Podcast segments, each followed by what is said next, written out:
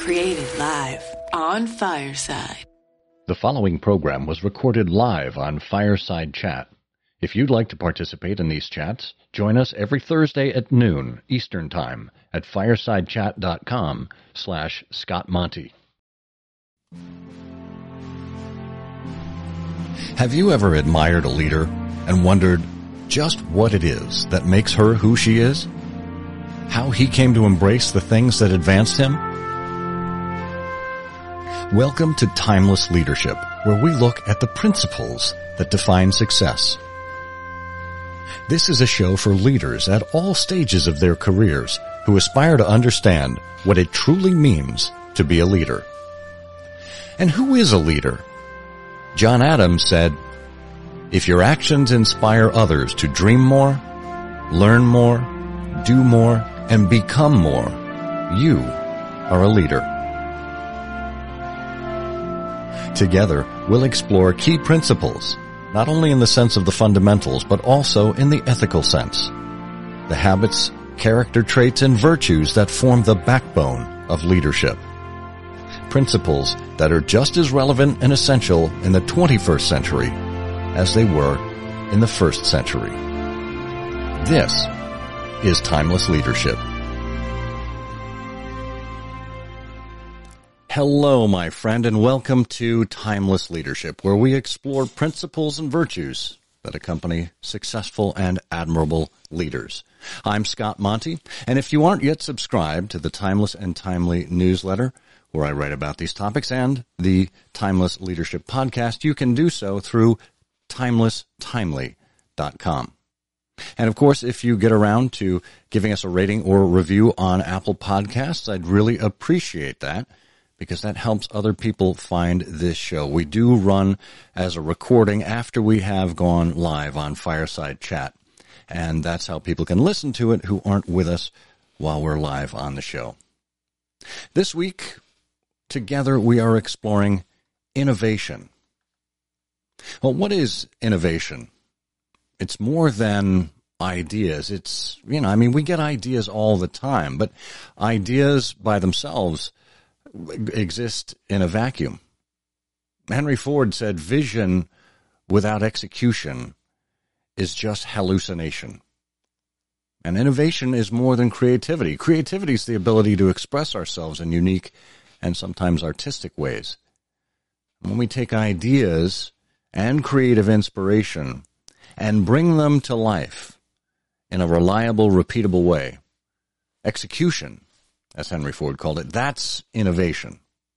Or, as defined by our guest today, innovation is about consistently coming up with new, great, and reliable ideas.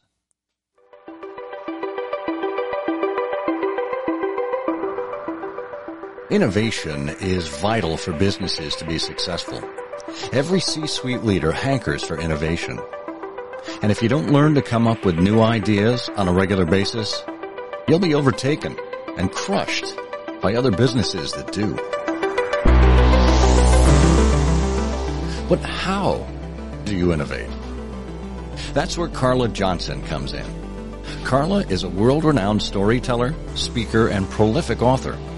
She's also trained thousands of people worldwide to embrace change, create better ideas, and in turn, transform their businesses. Now she's teaching the same skills in her new book, Rethink Innovation, how the world's most prolific innovators come up with great ideas that deliver extraordinary outcomes. Carla's five-step framework takes the confusion and pure luck out of idea generation and turns it into something achievable every time. Carla, welcome to Timeless Leadership. Hi, Scott. I'm delighted to be here. Thank you. Excellent. Well, I'm glad we could get you on the show on uh, this innovative new app, Fireside Chat. Um, so, Carla, tell me, when did you first become fascinated by innovation? You know, Scott, it's an it's an interesting question because as I look back to where I really got the spark for all of this, I think it went back to when I worked with design architects and I was fascinated with their ability to take inspiration from another culture, another time, another design style, and morph that into something completely new. And you know, when we think of innovation, lots of times we think of the the Teslas and the Netflix and the Googles and companies like that. But there's so much um, innovation in different industries and different types of work that I think isn't always brought into that that conversation about innovation. But it was that ability that I learned and saw from design architects that now I see happens everywhere with these prolific innovators. Mm. You know that that's interesting, Carl. I've written a number of times about you know just taking the time to be inspired by everything and anything around you. You know, if if you're open to it, and if you put your phone down for once in a while. I'm gonna have to agree with you on that. Yeah. yeah. I mean, you you can. That's where daydreaming comes into play. I mean, you can be looking out the window and something can go by, or something can just kind of hit you, and you you never know when the inspiration is going to to to come at you. You know, and it's true. I think about um, my kids are teenagers now, but I think about just walking to the park with a young child mm. and there's so much to see and discover and explore and it's just something that as we become adults and we start to get into our um, our everyday life and think about efficiency and how many things can we get done and and that type of mindset for our day we lose that sense of wonder and I mm. think it's that sense of wonder that really is the, the first spark and the fuel for innovation. Mm. Well, you know, how, how do you recapture that sense of wonder? I mean, because I think we all had it as children at some point and somewhere along the way we lose it. We, I, I remember going to, going to England for the first time when I was 23 years old. And I went with a friend who had been over there many times and he was probably in his late 40s, early 50s or so. And he, said to me how he was enjoying the hey wow syndrome as he re-experienced it through my first time there. So how, how can we recapture that sense of wonder that we simply lived with every day when we were children? You know, it's interesting. There's some research that I came across from the University of North Dakota. And these researchers had two groups of people. And with the one group of people, they said, um, pretend you woke up one morning and you found out that you had the day off. You know, instead of going to work, what would you do? And this group of people said things like, I'd catch up on email, I'd do the laundry, I'd run some errands, you know, I'd take a nap, you know, very, very adult, common kind of things that we do to um, help alleviate that day-to-day pressure on our on our lives that builds up. But for the second group, they said the same thing. You know, let's pretend that you woke up this morning and, and found out that you had the day off of work. What would you do? And oh, by the way, let's also pretend you're seven years old. and this this group said, I'd ride my bike, I'd eat ice cream all day, I'd go see my grandma. You know, it's all of those playful things that we naturally do as a child. Mm. And I think that that's one of the first things that we can do to start to reconnect with that sense mm. Is pretend, pretend you're seven years old and what would this experience be like? And there's some there's some other research that I found that this gentleman followed kids from the time they were five to fifteen and compared that to his research with adults and he found that this natural creative genius that these five year olds had, you know, 98% of them tested at the creative genius level, but by the time they were adults, only 2% did. Wow. And I think there's there's a lot of reasons why that happens, but I think the more we can keep that sense of wonder and that you know, hey wow feeling that you had going to London for the first time, the more it gives us a really different perspective on the world that we're in. And, yeah. and I almost wonder if to, to a certain degree that may start to spark and awaken now that we're able to travel about, at least in the United States. I know you recently traveled. So I'm curious, like, did you have a little bit of that hey wow sense of going back out into the world and traveling? Oh, I totally did. You know, I, the last year, year and a half or so, as we hunkered down, and you know, I've worked from home for seven years now. So this this this notion of you know being separated from an office is not a new thing for me, but you know being locked down or pseudo lockdown, has been really different. And for me, the last year and a half, my, my Instagram feed has been bereft of inspirational content because I'm seeing the same thing every day. And, and actually, to, to combat that, late last year, I, I realized I wanted to go through and inventory all of my bow ties. I, I have no idea how many bow ties I have, but it's kind of my signature thing. And somebody said, how many do you have? I said, well, let's do a little project. So I took a picture of a new bow tie every day and made that, you know, kind of that daily uh, visual inspiration that kind of shook things up a little bit.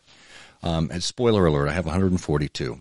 Um, but, but I was just in Lexington, Kentucky and, you know, was just really taken by the architecture and, uh, the different ways of looking at things there and the art and all kinds of things that would not have uh, been at my disposal had I not been on the road. Yeah, it's it's really really fascinating, and I think that uh, this you know in a way inspirational stagnation that many of us have felt this last year is really going to come bursting forth. Mm. And it, it would be great if we just had a sense and a process and some way to channel that energy yeah. into into something that has a little bit more you know sustainable lasting effect on what we do yeah it, it really it really is. And and i'll tell you being home uh, particularly with my kids over the last uh, year and a half we have a seven year old and i'm able to go to the park with her and to experience life through her eyes. And every day it's an adventure. And mm-hmm. it makes me in in some ways it makes me want to continue that that kind of child like playfulness, uh, even when you know the, the the school year resumes and and the kids aren't here every single day. It is. It's it's really nice, and, and one of the things that I love to do that makes me feel like a kid is ride a bike. Yeah. And we, we, you know, we started this last summer. My husband and I and our three kids. Every Thursday night, there's a little town about an hour each way bike ride, and we'd ride there, eat dinner, and ride our bike bikes home.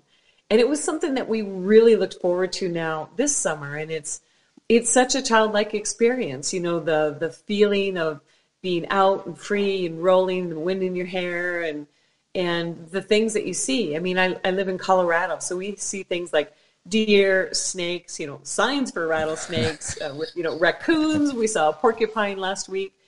And when you stop and look at all of these things, I mean, you see porcupines on nature shows, but you know, I was probably within five or six feet of it. Wow. We just kind of had a good look at each other. you know, those those those are really childlike moments that are filled with wonder. As long as you stop and you know, like I said, put your phone down and really be present with them. Yeah. Well, this is interesting because I think you know 180 degrees away from that is the business world where we're kind of getting getting hammered over the heads with leaders who are like be creative be innovative and there's pressure to, to deliver and you're always on slack or email and it doesn't seem like there's time to kind of decompress and observe and be grateful for things and and slow down in a way that you can be inspired to innovate. So how, how do how do people begin to kind of unravel from that and find that time or find that uh, process for innovation? And I think that's one of the, the toughest things. One is that these is that leaders give these directives to be creative and be innovative. And one, there's not a, a clear definition of what that is. I think that's one of the struggles for a lot of people mm. and a lot of companies. But I think the other one, and, and I heard John Cleese speak one time at a conference, and I thought this was fabulous advice. He said, we all think that we need to go, you know, sit on top of a mountain and and just be and be zen and, and these creative ideas or senses or innovative thoughts will come to us or that we need this giant space in which to create. But he said doing something as simple as going to a park and setting a timer on your watch or your phone for 15 minutes and just looking around does wonders. Mm. And the reason that the timer matters so much is because then you give your brain space, even if it's just for 15 minutes, to relax. Mm. And you don't have to think about your to-do list, your email inbox, your, you know, everything else that makes your mind go. Mm. And I think he, he may have even said 30 minutes because generally it takes about, you know, 15 minutes for your mind to start to relax and unwind and stop with all the squirrelisms and, and, and monkey mind. But you have bumpers on each side of that space. So you know that your, you know, as your calendar comes up to that time, you know you have that break coming. Yeah. And you don't have to be preoccupied with what's next because you've set a timer and you know you aren't going to go an hour, two, three, or four, and then miss everything that has to be done that day. Yeah. So it's a nice, nice way to scrape some things aside from your day and be very intentional about having that time. And it's it's really interesting that the more consistently you do that, the more your brain starts to connect some dots about you know what what seems to you super random things like wow i ate fish and chips the other night and now i've got this new idea for this project i'm working on. But that's just how your brain works as long as you give it some space to do what it does naturally. Yeah i like that. I like that a lot. And it, it's interesting because i recall watching mad men some years ago when it was first on and i had worked in an advertising agency probably about oh gosh 15 20 years ago and I remember our creative team just working very hard and, you know, heads down on the desk and, you know, they would confer with each other and do creative things as creatives do. But when I was watching Mad Men, I was astounded and actually encouraged when Don Draper, the creative director there, would pick up, leave the office, and just go to a movie in the middle of the day. And I thought, well, that's that's interesting to me. It's not like he's actually just kind of sloughing off. I mean, he's actually removing himself from that office environment, going somewhere else where he can kind of detach from it, let his mind wander, maybe be inspired by what's up on the screen, and come back refreshed or with new ideas. Yeah, absolutely. And I mean, his character in that show really understood the mental part of the creative process. But if if you're on a deadline at an office and you say the idea isn't coming to me, but I'll be back. I'm going to go to a movie right now. that just doesn't go over very well. exactly. But I think also one of the things that that Don Draper understood is, is that it, it is a process, and and it's something that's repeatable. But the reason he was so great at it, and he would do this in meetings as well, is because he was so practiced at it. He did this over and over and over again. Mm. And it's just like, um, you know, if you your daughter at at seven, if she's playing hopscotch or you know shooting a basketball or something, the more there's that rote repetition, the better she's going to get at it. And it's the same thing with training your mind to default to that habit of thinking when you're under pressure and need to think differently and come up with those ideas when it's most important. Yeah. Yeah, I, I love that idea. Well, we're talking with Carla Johnson, author of Rethink Innovation How the World's Most Prolific Innovators Come Up with Great Ideas That Deliver Extraordinary Outcomes. If you have a question for Carla, simply uh, raise a hand. We'll have you up here on stage to participate in the discussion. Carla, one of the things uh, that struck me right out of the gate with your book is when you talked about the inspiration for the book and, and even the inspiration for the title. You know, as someone who believes in timeless ideas, I really, uh, the, the story that you uh, shared there, both with uh, a young woman named Katharine and uh, old-fashioned memos uh, really resonated with me. You want to you want to talk a little bit about your inspiration for the book? Yeah, I'd be delighted. And so, living in Colorado and in the south side of Denver, when I would, I mean, when I drive around now, but particularly when my kids are little and we would drive around, you'd see the snow capped top of Pikes Peak pop up and I would see it and I would say, Hey kids, that's where the song America the Beautiful was written. And I would start to sing it, which I won't put anybody through on, on our conversation today. But it was, it's that it was so spectacular every time I would see that view. And it was, it was really an understanding of how inspired Katharine Lee Bates was when she stood on top of this mountain and she could look in all directions And she traveled to Colorado and in the in the late 1800s, you know, probably mostly by train. And she went across the country and she looked at the white buildings in Chicago and she saw the wheat fields of Kansas and she came to Colorado Springs to take some summer classes. And it was when she was on top of that mountain that she became so inspired and went back to her hotel room and scratched down this poem. And it was this poem that turned into America the Beautiful. And it's and it's a song that has really rivaled the Star Spangled Banner as our national anthem. But it was something so simple as just being fully present and aware and you know a century before smartphones that take our take our attention away. And she was one of the most prolific innovators in history. I mean this was a a single woman who was traveling by herself and she traveled in many parts of the world. And this was a time when a lot of women didn't leave the the social safety of their parlors in their home. And you know she mentored young writers and she worked toward um, reducing stereotypes about sexism and, and so many things that were just not things you talked about during the time, but she could do it because she naturally connected the dots between things around her that inspired her and how she wove that into the work that she did. And I think that's a big misunderstanding about innovation. And to your point about the, the title of the book, when I started working so many years ago, it was paper memos.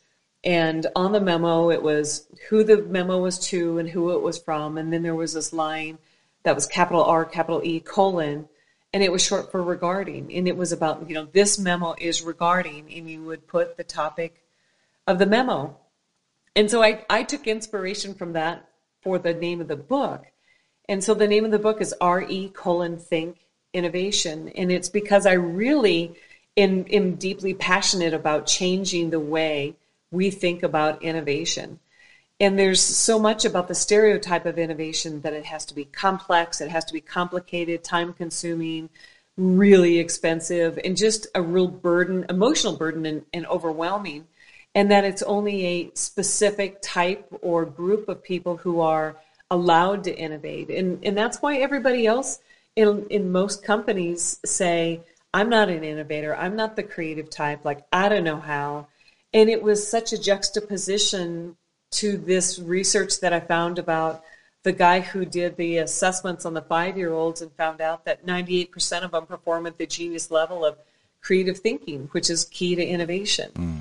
And it's, it's, it's that we think you have to be trained into innovation and how to be an innovator, when actually it's something totally natural to all of us if we just let ourselves go back to thinking like a seven year old mm and playing and, and letting our, our brains do what it does very naturally.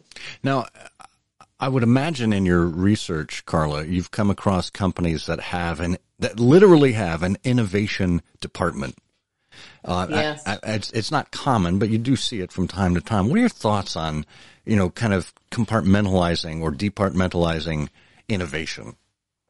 Well, and I, I have a third point that I'll add that I've really seen happen this last year, but but the first two is that when you have a specific group of people or a team who's responsible for innovation, and you ask somebody else to get deep into problem solving and looking for opportunities and critical thinking that are the foundations of innovation, they say, you know, that's not my job. That's what everybody else does. You know, that's the innovation team's job.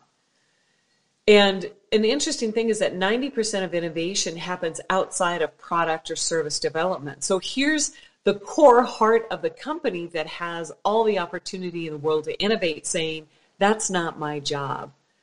Or else they'll look at that group and they'll say, you know what? Um, I'm just not smart enough. I'm not an engineer. I'm not a data analyst. I'm not a design thinker. I'm not a, you know, a, a lot of other random credentials for who qualifies to be an innovator. But I've I've had heads of innovation say to me, we need to have this larger conversation because the rest of the organization, this other 90%, is expecting us to solve all of these problems. And, you know, we're here for the products and the service lines. We're not here to solve every you know, problem that the company has. But I, I think also what I've seen in this last year is that when times get tough and budgets get cut, I've seen these innovation groups shrunk or done away with altogether. And that underlying message is innovation isn't a priority. It's a nice to have, it's not a have to have. So now people start to see, oh, I don't want to associate myself too close to innovation because we see what happens when times get tough. And, and I don't want to do anything to get my head any closer to that chopping block than it absolutely has to be. Yeah, I, I, could see how that would be that would be apparent. So, and and and look when you when you put innovation in the hands of one department, or at least title it uh, that way, it, it's difficult because they aren't out there doing the things that other team members are doing, so they don't necessarily see what needs to be changed or improved or uh, what the possibilities are. They're not interacting with customers the same way. So, uh, when when we do have these compartmentalizations, how do we start to cross germinate and get people to uh, to collaborate? You know, our, our, last a couple episodes ago, we talked about collaboration. Um, talk a little bit about why collaboration is so important in innovation. You know, and it's it's one of those things that if you are in a room with everybody who has the same opinion or same outlook or same experience as you, if we're looking at connecting the dots to come up with great ideas, you don't have a lot of dots to connect because everybody shares the same dots. You know, if it's if it's an intergroup innovation group and everybody has the same type of degree, same background, all of this, there's not a lot of diversity in those dots to connect or how they're connected.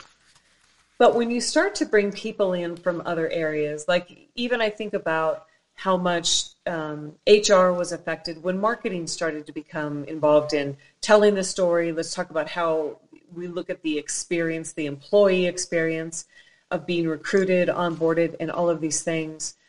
It's an interesting dynamic that happens then because you have so much more experience, um, exposure to customers, exposure to employees, all of these different things that that create these dots that we connect and we start to look at different ways and even uncover opportunities to be innovative in ways that we haven't thought of before. And I remember one company I had read about that was a fairly large company. They were starting to look at companies like Uber, who's able to find, hire, onboard, and get on the job and working in a very, very short amount of time. And you think about a, a normal corporate process for hiring and, and getting somebody to accept that job and then getting them into the office and working, it can be months. Mm. And in understanding what is around us that we can start to take inspiration from, and how do we start to create these teams? One of the things that I did is that I looked into how people are brought into a company. And, and most of the time, what companies do is they, you know, they write up that job description and they say, here's the, the activities that need to be done in this job, and here's the behavior that's expected because of that job. But then if that person moves to another position in that company, those activities and the behavior changes. And when we look at this, what we've done is created this silo, even in our own minds, of how we look at people. You are this person because you have this job title. But what I found is that people all have a natural way that they come up with ideas and collaborate and, and work on them with each other. And there's six different archetypes that I came up with. And what I found is that this is one of those senses that you that you say like, let's go talk to Scott because he's a natural leader and he'll understand how to get everybody on the same page. Or let's go talk to Carla because she she just knows how to take something that's kind of chaotic and put a storyline thread to it. Mm. And those are things that I saw as archetypes of people, how like the behavior that never changes. It doesn't matter what company they work for or what job that they're in. And it's when we start to look at ideas from that kind of perspective and build teams around them in that way, one thing that it does is start to build collaboration across departments. Mm. Because you can have one person who's a storyteller in, in marketing and somebody who's a strategist in finance and and they can start to have the the conversation about this idea. And it's very different than if you have a strategist for marketing because their experience is different. And these are the kind of things that help build that collaboration and help understand what does it truly take for this idea to be great in this company and tell that story of it that has empathy for our customers and get it through all of those political and bureaucratic potholes and make sure that we collaborate with the right people and get this idea to the position it needs to be and get it out the door. Yeah, yeah. Well, you you identified, as you said, six archetypes. Um, can two two part question here? Can you run through what each of those uh, archetypes is, and is it necessary to have all six? Yeah, absolutely. So the six that I discovered are a strategist, a collaborator, a culture shaper, a provocateur, a psychologist, and an orchestrator. So a strategist is probably one that is most relatable to people because they're the kind of people who like to create that strategy and get things done. And they know how to prioritize. And their real big priority is getting things done and, and delivering value. And that's why a lot of times strategists feel like the go to person to get a new idea out the door and, and bring it across the finish line. Then we have the collaborator. And, and for any idea to go anywhere, you have to get people to collaborate with each other. And they're really great at bringing people together to understand how to make an idea a lot better and then champion them. And an interesting characteristic of a collaborator is that they're not particularly that interested in getting their own personal credit for that idea. They're more about building the bonds mm. so that an idea has that greater chance of, of being successful. Then we have the culture shapers. And I think this is one that's probably becoming more understood as we have the rise of the storyteller in, in companies. And they're the ones that really are able to oversee how an idea and innovation is being expressed. And they are able to um, even almost sculpt that perception of it and articulate the value of it and, and what it really means to people in a company so that people understand it and know how to talk about it. Then we have the provocateur, and I have to say I, I am guilty as a provocateur it's those are the people who are always challenging that status quo. So they're they're these nonconformist thinkers, and they're really um, very prolific idea generators. And generally, their ideas are pretty original. But sometimes they can get on people's nerves because they're always like, "Hey, how about this? What about this?" Like people just want to say, "Can't you just leave it be?" you know. And then we have the psychologists, and they're the ones who really smash that traditional perspective of highly rational approach to solving problems and innovation and all of the matrices and processes and flowcharts and, and everything else around that because they look at the empathy side of an idea. You know, how does it feel to be a consumer of this idea, whatever that idea may be? And they're excellent at understanding the role of trust in innovation and also in business. And I think that's something that, especially this last year, year and a half that we've been through, is is so mm-hmm. important as it comes to innovation. Yeah. And then the last one is that orchestrator, and and I think the orchestrators are similar to what um, Seth Godin talked about those linchpins. They are these fearless leaders who understand how to maneuver um, the political system. They understand the, how to have those conversations that seem hard to have, and they're they're really willing to have them earlier in the process rather than I think a lot of the others are more like, you know, let's just wait it out and, and see what it's like. But they're able to drive the reputation and, and the relationship that people have with the idea of innovation across the company. And everything that I've seen says people have one core archetype. However, they may say, I really see myself in two or three of these. And what happens is that they've been in a situation where they've had to behave or play the role of that other archetype mm-hmm. so often that they can really relate to it and, and they feel that that's that that's how they are and so you don't necessarily have to have all six on a team to be successful but the people who are on the team need to be able to ask the questions and look at the situation from the point of view of the other archetypes that maybe aren't in the room. Mm. Would you say of, of those six that is there any one essential archetype that you can't do without in, in an innovative mindset? You know, I it would be I would be hard pressed. I would I would almost say the fearless leader, the, the orchestrator, because their willingness to champion ideas. Mm. But the interesting thing, Scott, is that the that is the most rare of the archetypes. There's only eight percent of people who register as an orchestrator. Sure, sure. Is it a bad thing that I identify with all six of those? yeah.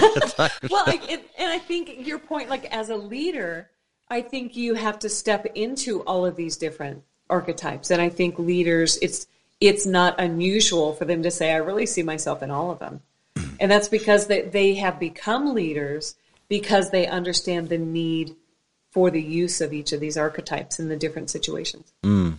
No, that's a good point. That's an excellent point. Well, we are speaking with Carla Johnson, author of Rethink Innovation, the latest book about how the world's most prolific innovators come up with great ideas that deliver extraordinary outcomes. If you'd like to come up to the stage and have a conversation, ask a question, talk about innovation in any way, shape, or form, we invite you to do that. So, uh, Carla, you, you you mention a concept which I was really fascinated by called the perpetual innovation process. And I, I, think this is a nod toward, you know, innovation not being a, you know, a limited engagement. You know, it's not like, oh, let's go innovate and now we're done and, you know, we'll go back to work.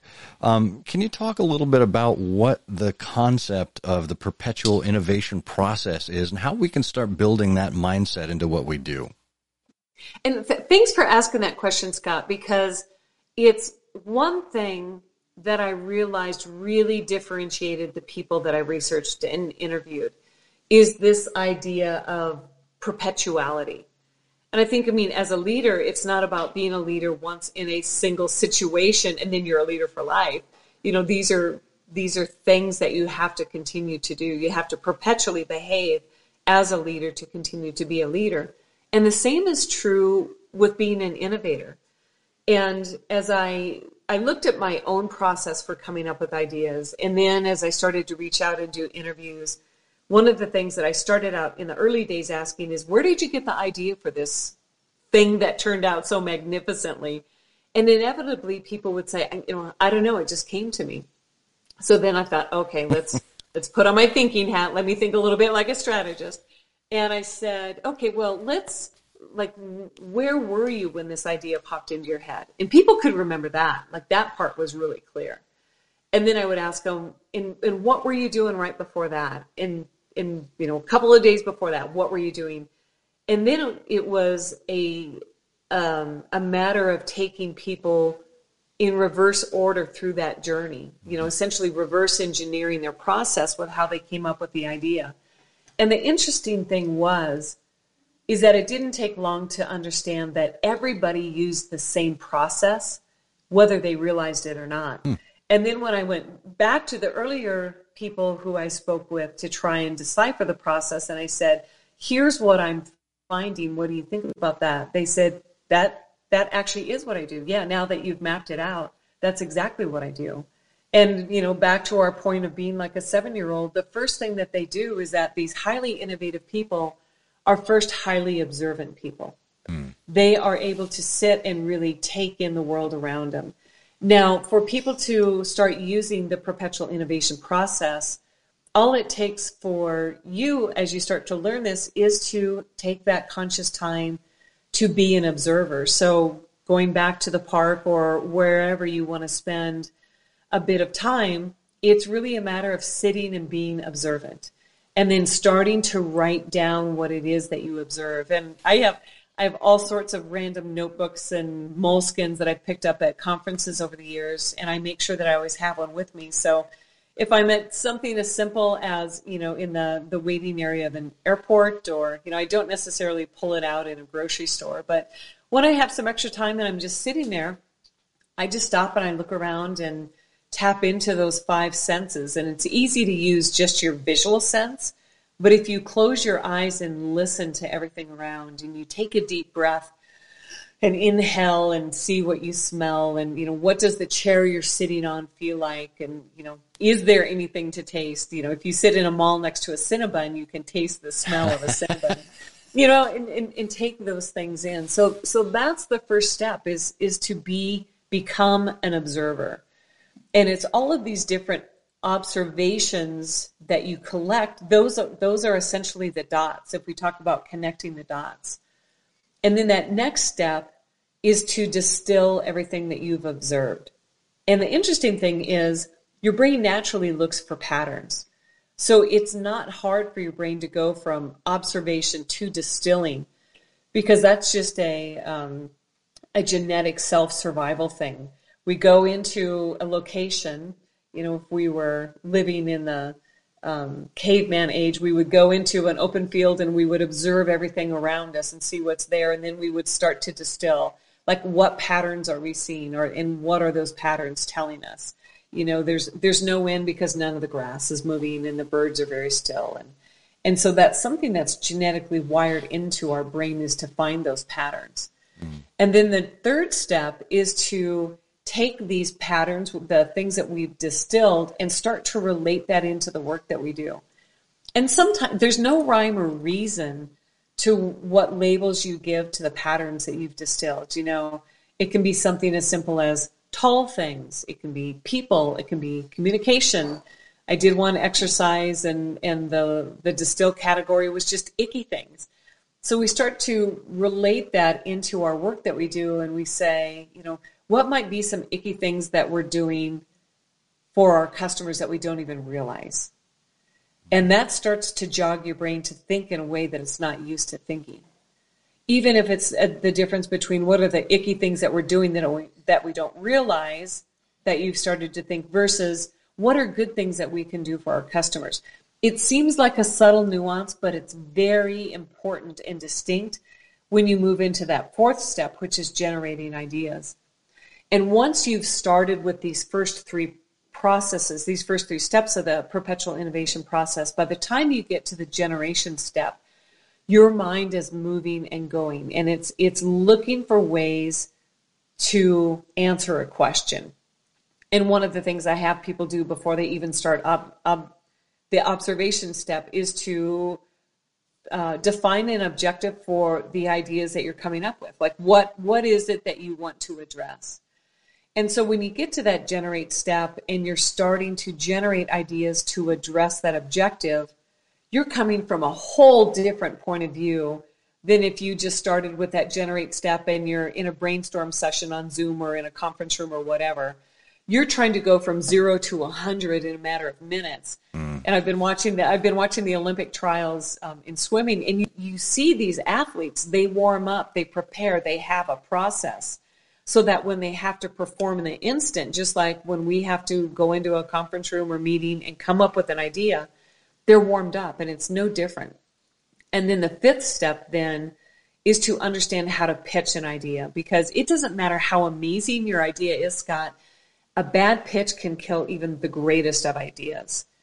And when people start to pitch ideas and they they explain the objective of, of what they're going to talk about, and then all they have to do is to tell the story of what inspired them, what was a what did they distill into a pattern, how does that relate into the work that you do, and how was that the inspiration for the idea that you came up with.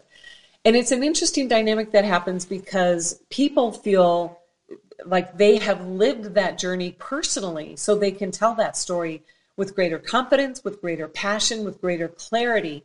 And those three things right there make a pitch tremendously stronger than if all you've done is is you know sat in a conference room and just come up with the best you could do and then you try and tell a story of it because there's no inspiration there. Yeah. Yeah.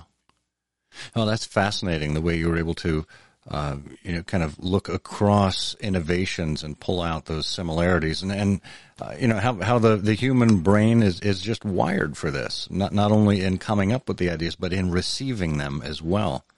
So I, that, that's fascinating. It is. It is really interesting um, work to look into, and I have to say, I went down a rabbit hole of neuroscience more often because it's it's the the natural way that your brain functions, Yeah. and I think it's just it's a time as adults we just have to be reminded of that. Yeah. Well, what what was your favorite uh, resource for kind of ferreting out some of this? What what, what was your your go to uh, place where you could say, yeah, I'm I'm confirming some of these things I suspected, but now I'm seeing it more uh, in in hard numbers. I would go to those people who I saw as prolific innovators, and I would talk through with them what I was seeing, and especially people who are innovators surround themselves with innovators, even though it's not that typical title. And it's almost a better way to, to vet the the ideas that I had and, and what I was seeing because it wasn't um, convoluted with expected behavior as an innovator. It was really more organic to see if to see if that really was something tried and true that anybody outside of innovation could really learn and do. And I think what really surprised me was the simplicity of all of this. Hmm. And I think that's that really bucks the stereotype of innovation. That's Right? fantastic. yeah. Well, you know, I, I think this is a, a common thing when you look at something and it, it, it seems so simple. Usually when you unravel it, it's not. And yet, you know, so many things with regard to leadership are not rocket science. You know, it's, it's Exactly. understanding the human mind and how we think and how we interact. Yeah, and you know, that's a good point. I came across something called the complexity bias that we have this bias that we think if something is easy, it's not worthwhile. There's no value in it. And so the complexity bias is really large, I believe, in innovation, that it has to be complex, that it has to be convoluted, it has to require a lot of people, a lot of budget, a lot of time, a lot of complexity, or else it isn't actually worthwhile. But I mean, we've seen in, in so many things, and, and Kathy Button Bell is one of the people I talk about in the book. She jokes that her title, instead of Chief Marketing Officer, is actually Chief Complexity Reduction Officer. Hmm. And when we look at companies that are being super innovative, that's one of the big things that they do is that they reduce the complexity around everything everything that you have and interact with as a brand. I mean, you don't even have to go to the next episode of a show on Netflix. They have reduced the com- level of complexity to such a level that all you have to do is sit there and the next show will play. you know, That's- that's incredibly innovative.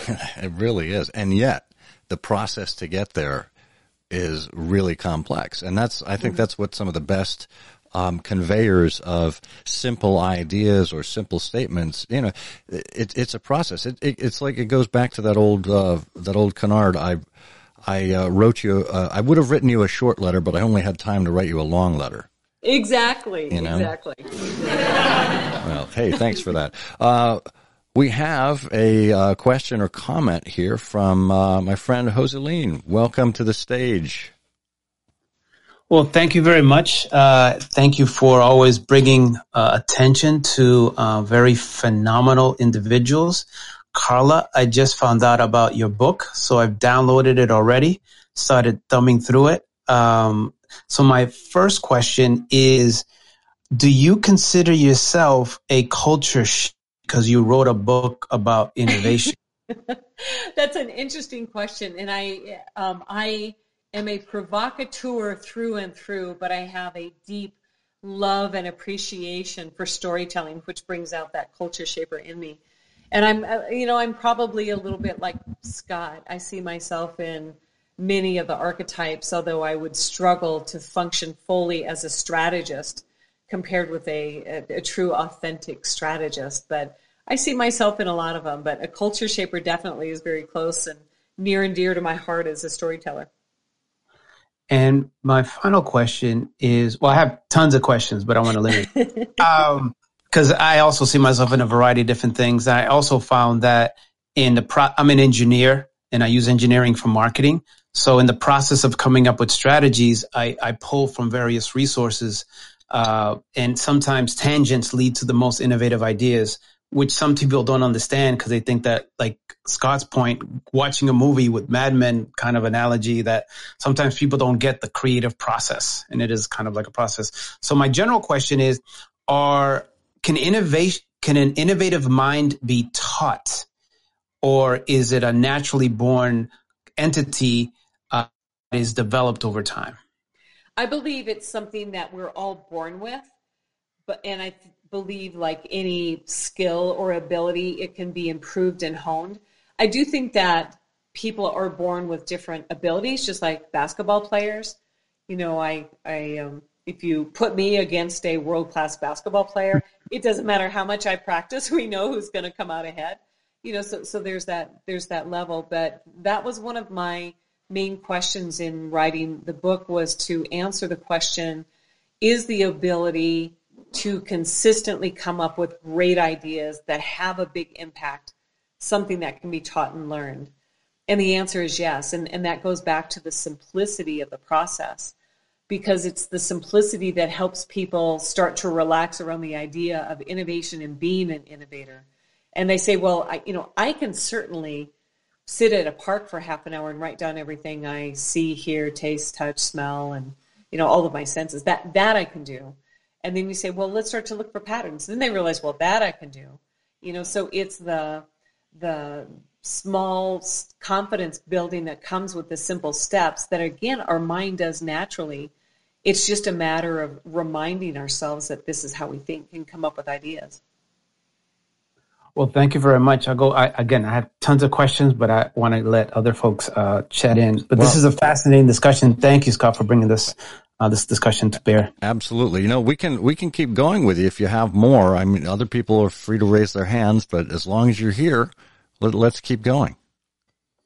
Great. So Pablo Picasso, he was like a genius that was able to evolve. Uh, it seems like innovators are very optimistic. It seems like it would be contrary to be a pessimist and an innovator. Would you agree?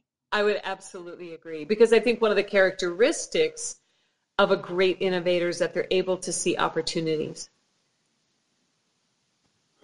Is there in the future uh, like an innovation lab that teaches innovation? Do you foresee this kind of growing into our educational system, or is it too avant-garde for this type of subject? I, I do see exactly that in the future, and you're you're peeking into my business strategy there, Joseline. But that's that's exactly what I believe needs to happen and and should be coming because it's that um, if you can catch kids even before they get to the age of 10, the likelihood of them understanding that this is a natural way to be and all of the societal and educational programming that tends to hit them about you know you need to grow up. Like you can't you can't be a kid forever. You need to be you know stop messing around so much. Now now i'm not saying that there isn't a point that you can't act like a seven year old all the time you know but there's the characteristics of how kids think and play and explore that need to be brought forward and rewarded and celebrated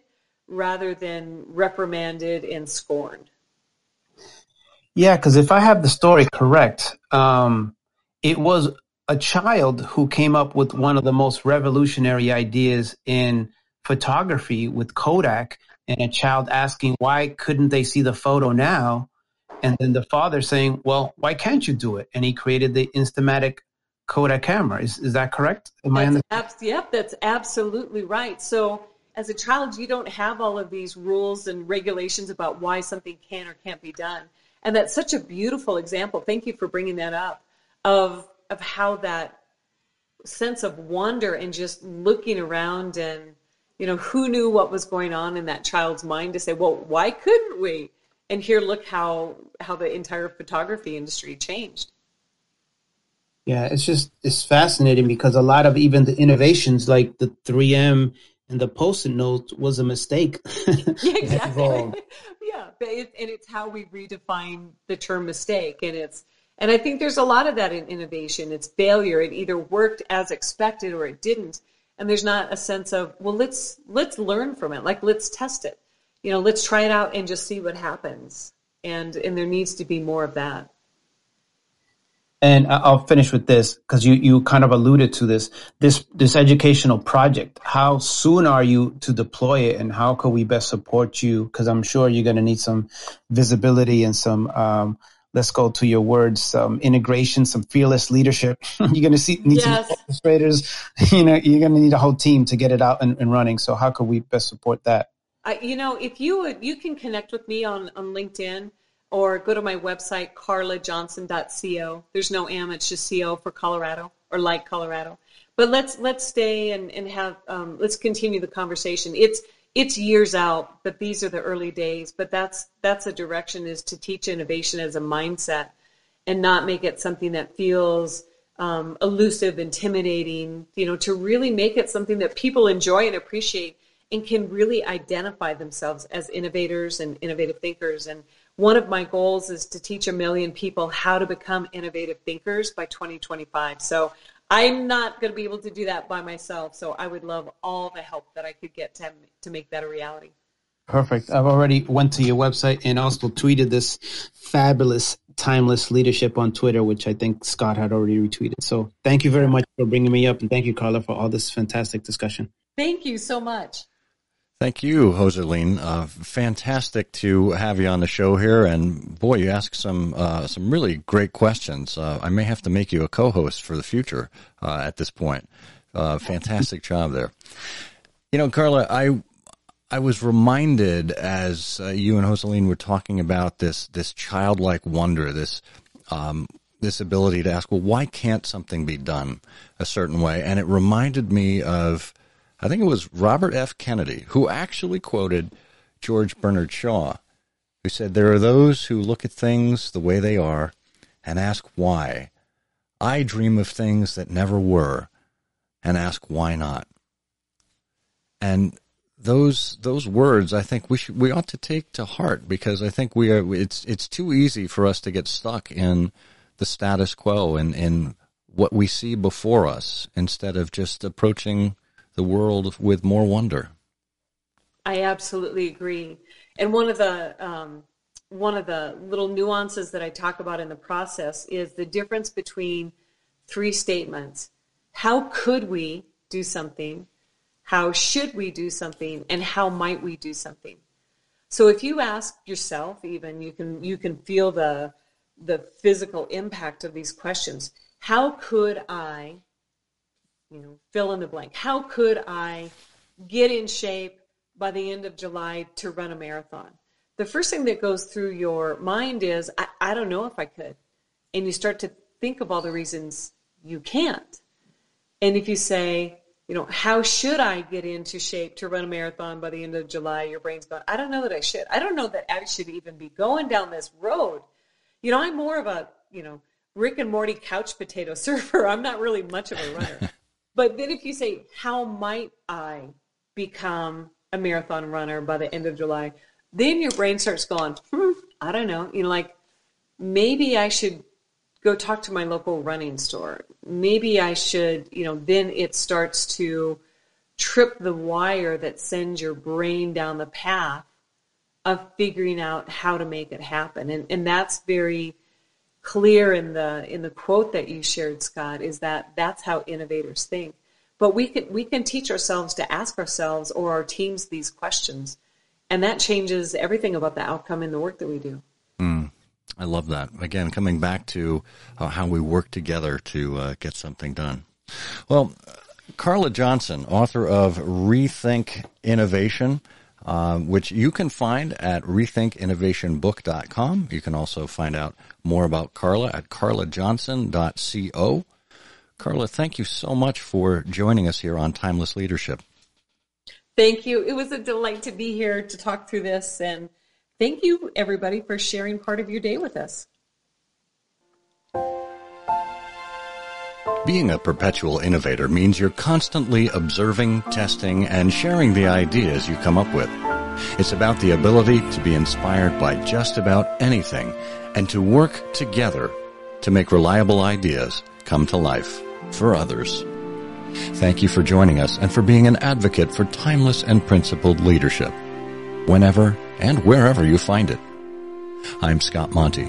Until next time, may you dream more, learn more, do more, and become more, for you are a leader.